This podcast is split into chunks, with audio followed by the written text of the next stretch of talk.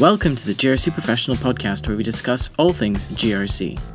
They had Austrac speaking there. They had Cathie Armour talking about general ASIC business. So it wasn't just all about technology. Yeah. Um, they did get to that. So it's a very interesting forum to sort of tap in and get some some news, especially at the moment. Welcome to the GRC Professional Podcast. My name is Kwame Slusher. I'm the editor of the GRC Professional magazine, and once again we have our managing director Naomi Burley. Hi, Naomi. Hi, Kwame. How are you going? So today we are we have three separate topics we're going to address. Um, we're going to, I guess, look at some key issues that came out of a recent discussion group, the remote compliance discussion group. Um, we're going to look a bit at some maybe some key issues out of the RegTech liaison meeting, which I think was last week, and then I think we're going to talk a bit about the AML um, Congress, which is coming up at the end of June. It is. It is. It's coming up on the 30th of June. So all you people who need CPD points, there you go. You get eight CPD points straight up. So I guess let's start with the remote compliance group and, and I guess what has changed, what hasn't changed in terms of how members are tackling this this period of disruption. What were some of the key issues that members had highlighted? Well, I think as we had this group's meeting meeting fortnightly, um, so you're getting quite a frequent update from members. But I think as we had covered in a previous podcast, um, our members were really, really well prepared with the groundwork they'd put in on their compliance frameworks to do this shift over. They established really good relationships and credibility within their organisation so that when they try, had to use alternate means to communicate with people, um, it is pretty straightforward and, and people respond to them because they recognize them for the, the sort of valuable relationship that they bring to them. So now we've, um, yeah, so the feedback from members in the group has been really positive in the sense that all the work they've done today to mature their compliance frameworks has stood them in good stead during during this time and they've been able to establish alternate ways of maintaining those communication networks with frontline staff as well as obviously their own teams yeah. um, and i guess our members were really quick to jump on that um, well-being uh, kind of feel and, and, checking in and establishing um, depth of relationship with people so you know doing yeah. that extensive extensive way with alternate means where they seem to be now evolving to is that obviously um, it's a very quickly changing landscape in terms of government announcements that that flit from fortnight to fortnight completely different plan and let's change the plan and have a different plan. Um, so our members are participating quite actively in the teams that are planning for the return to what the new normal might be for organisations and figuring out what that is. So organisations seem to be taking quite strategic approach and consultative approach with their employees and compliance is at the forefront of working through that because obviously they're integral to making sure that the frameworks um, for complying move with staff if they move back into the office, if they don't move back into the office, wherever they might be.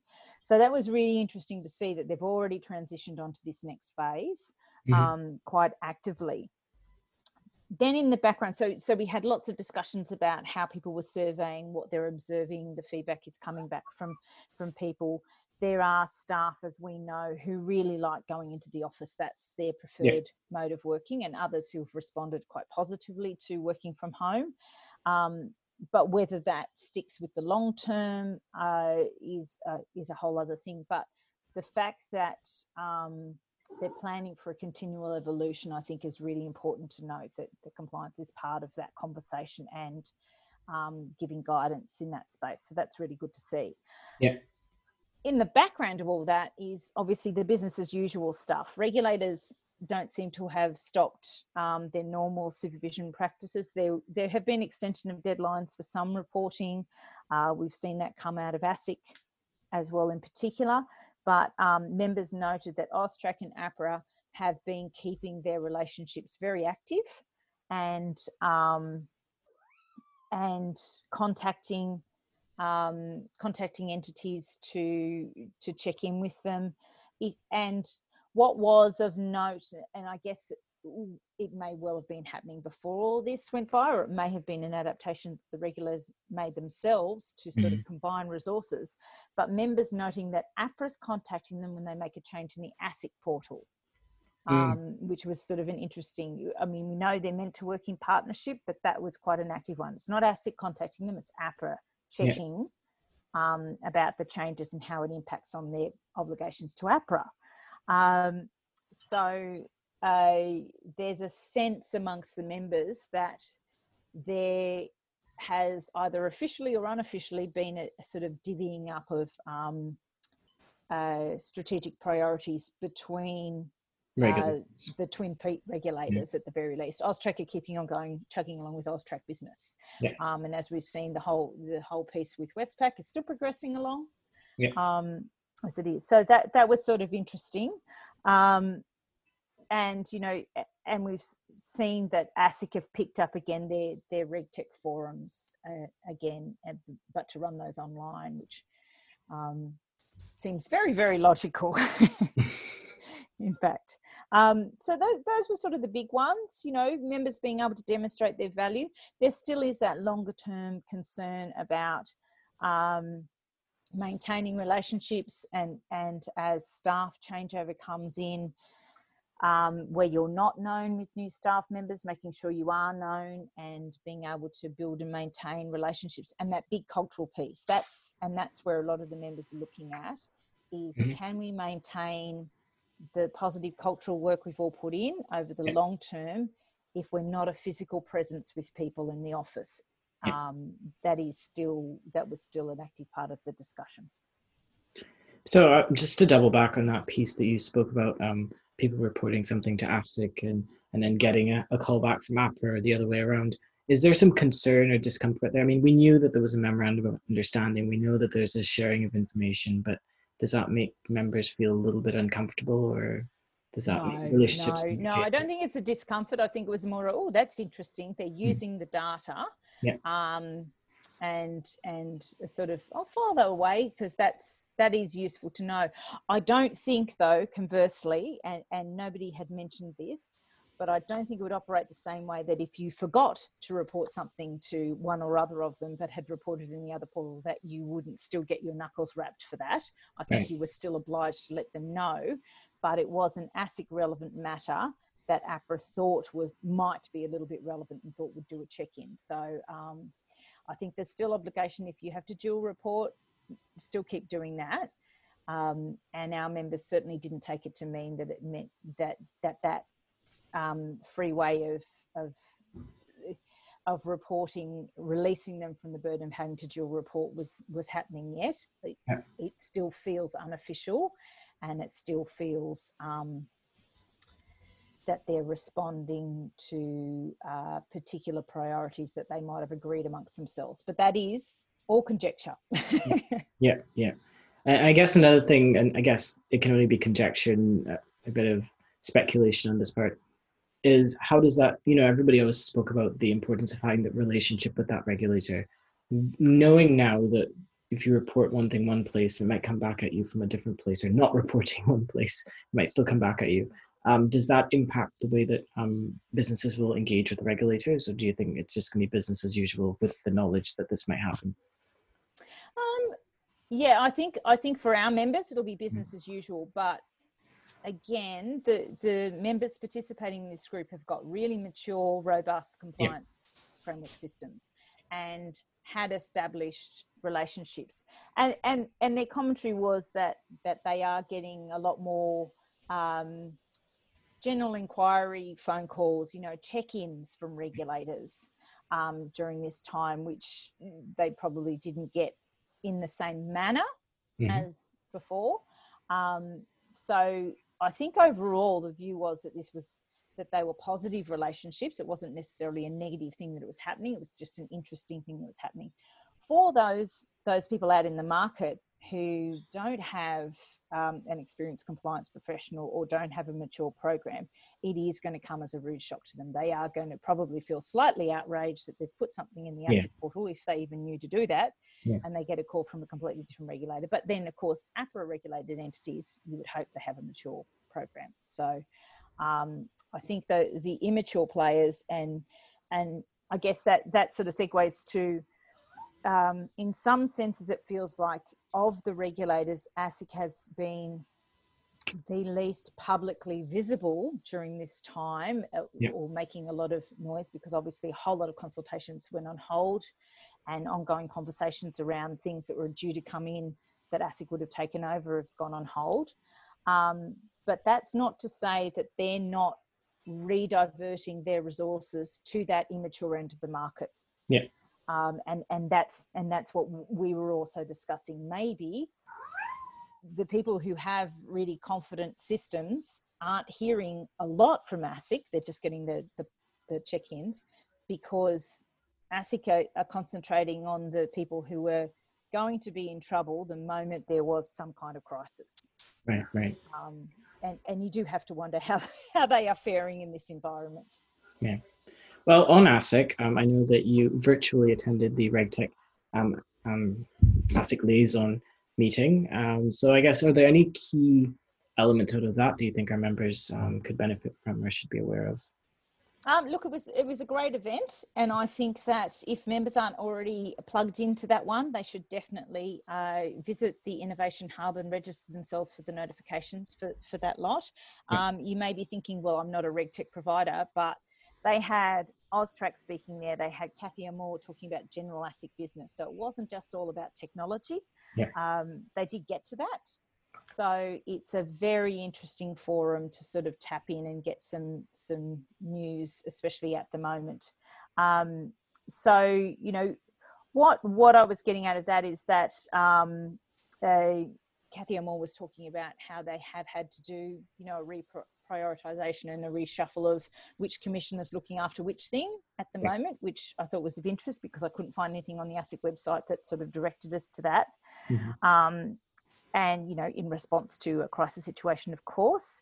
Um, and she noted that remote compliance monitoring was one of their regtech areas of interest. Hmm. so this sort of marrying of of asking questions how are you making sure this stuff's happening? And and that did come up in the in the um in the group discussion as well is Yeah. the questions from ASIC about how are you supervising staff out there if they're all working from home and it's a legitimate question um, so that is something that is a point of interest. And so if um, if members haven't got that kind of uh, sorted out Mhm. um, uh, with a ready response for someone like ASIC to pick up the phone and just make a casual um, request of that information, then then I would pump that in as a priority right now because now that we've dealt with first waves and going through all that kind of stuff, if this is going to be the business as usual, then you may as well have something set up permanently to supervise that kind of stuff.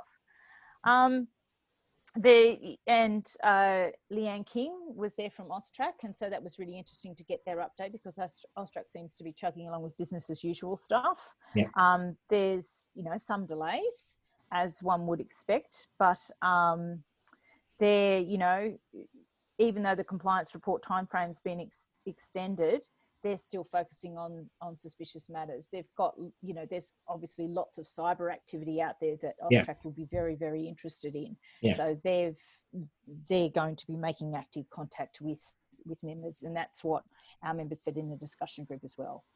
Um, Austrac are trying to be on top of all this stuff, and it's it's a moving feast for criminal activity at the moment. um, yeah, so it- I thought it was a great great session. Um, and yeah, I would highly recommend to members to plug into that. They are moving ahead with some testing on responsible lending Yeah. um, software, and that those trials are very, very interesting to to watch. Um, and it it um, lets you know the potential of of technology as well, but but it also you get to hear the questions that ASIC's asking about those, and those are always a, a, an interesting perspective on Yeah. their expectations around technology and the uses that organisations would put tech to. Okay. All right. Well, enough of the updates. Now it's all about us um, plugging ourselves this time. Um, so, finally, our AML Financial Crimes Congress is on the horizon, um, June 30th. Uh, what can members expect Um, from is it going to be face to face? We're doing it virtual. What's going to happen? We are doing virtual. We're doing virtual mainly because we had contact from a few members and some of our directors who highlighted the fact that um, those working in the AML space need to get up their CPD. And at the moment, there's nothing, you know, there's not a lot officially available um, to clock up their CPD points in this space. We had the program developed, we'd moved it back because we were always attached to a physical event. Yeah. Um, but we are moving online, and all of our speakers are now sort of very enthusiastic about participating that way. So we're still going with the breadth of program that we always designed. So Austrac are going to be speaking first up, and then we're tackling some of the areas that we feel, you know, we can do that continual improvement piece. And what's been really interesting with this event over the years, we have tried to to plug in a speaker on all of the essential related topics to um, money laundering. Right. Uh, so we we've got um, Gavin Coles talking about sanctions. We're going to have a panel session about you know conducting high quality risk assessments, uh, whether they're on product, channel, customer, you know all that kind of stuff. What how we can improve that practice and refine it so that we can set better priorities from our angle, but so yeah. also we can demonstrate to the regulator that we actually understand the risks. Yeah. As opposed to just dumping everyone in high risk. That's um, one way of doing it, but it just means you can't really sort out the chaff from the, the really important issues going on. Um, we are having a, a piece on, and, and, again, this plugs into the ongoing concern we have about making sure directors of organisations are up to date with their accountabilities around AML. Yeah. Um, and how to sort of get that reach and what what are some sort of key uh, briefing or training pieces that mm-hmm. um, that boards should be asking for or are asking for. So you know that's of interest. Boards are interested in this topic, so skilling ourselves up to be able to brief the board and give them that that overview is really really valuable exercise. Yeah um, and uh, and also sort of we we want to be looking at um, notices from from Austrac and how to effectively action those. Yeah. Um, uh, how you can make them a value add to your organisation as well, because quite often, you know, it's a sign from the regulator that you're under their microscope and that they believe that there are some things you need to be paying attention to. So it's it can be a valuable exercise as opposed to just an inconvenience.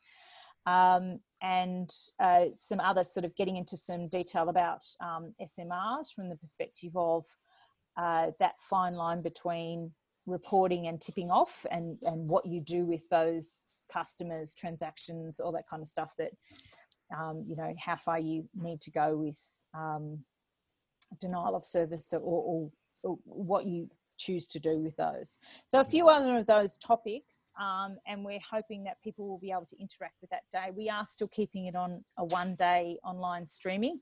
It will be live. We won't be recording any of that material. Um, so if you want to participate, you need to attend.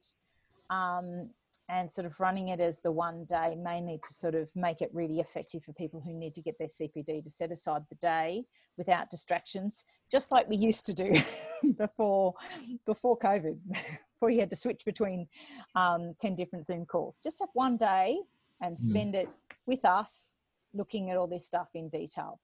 Mm. Um, and that's where we'd really like to take that, as well as um, sort of. So we're open to. Uh, questions. We'll be sending out some material in advance uh, to members, asking them if they want to lodge some questions in advance that yeah. we can throw out to speakers because it's, you know, they won't be able to sort of stand up and and um, have the same discussions. However, we we will be using the software that allows you to type in the question, and we'll be chairing and trying to run it still as a bit of a conversational um, piece. But yeah. yes, it'll have a slightly different look and feel to our other years. Yeah, I, I can think of a few members, um, and I will call names Calvert, Duffy, um, who would obviously put their hand up and you know and sort of ask the questions that maybe some people are not quite brave enough to to ask in, in the forum. Right. But I guess yeah, the so, setup where you can type your questions in, it's a, I guess it'll be okay. Yeah, it's really good because I don't usually read out everybody's name when I do it. So, so they get a little bit of anonymity. Someone said. Can, as, yes, one of our audience members wants to know, yeah. and if they don't come up with a silly question, I'm guaranteed to on their behalf. So, you know, you've got you've got the added advantage. We will be trying to make it as interactive as possible, um, and you know, it's got the advantage then of um, being a less expensive event not only because of the ticket price to attend, but also um, for travel and accommodation for everybody. Yeah. Uh, so we're hoping to get as many members there as possible Hmm. um, to round out their CPD year as well. Yeah. That everyone will have to sort out their own coffee cart and um, their own. they will. We will have coffee tea. breaks. we'll have we'll have little coffee breaks, but yes, you will have to cater in advance. We might even send out some suggestions Uh, how to use up all that sourdough. yeah. Uh, well, excellent. I think that's um, just about everything that we covered today. Um, obviously, we'll keep members updated on if there's anything changes to the event, but I doesn't. I don't think there will be. I think we were pretty solid. No, you, we're pretty we're pretty set in stone. It was really great for our speakers to go. Yep, we can do this um, virtually. It sounds good, and um, and we'll move it forward. Excellent. Well, thank you very much, Naomi, for your time. Um, You're very welcome. I guess in a couple weeks' time we shall see what's happening in the world. We will. Look, I can't wait to see some members face to face. I've had lots of chats on the phone. Um, I know that Kelsey has had lots of chats with everybody renewing. We miss you all. We miss you all popping in and, and seeing you at courses. So, um, as wonderful as virtual and technology has been, it will be nice to see some members again at events soon. Excellent. Thanks, Naomi. This podcast was a production of the Governance, Risk and Compliance Institute, and the music was produced by Rob Neary.